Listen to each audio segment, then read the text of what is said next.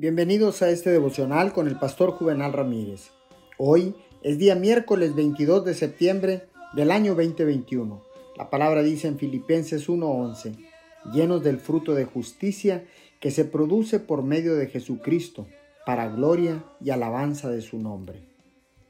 Debido a la obra de Jesús, Dios nos ve como justos a través de Él.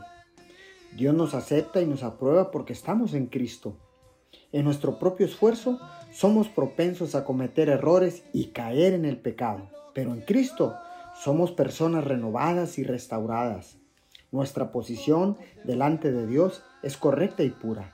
Hemos nacido de nuevo para hacer las buenas obras que Él ha dispuesto y preparado para nosotros, para que tengamos y vivamos la buena vida por la cual Jesús murió.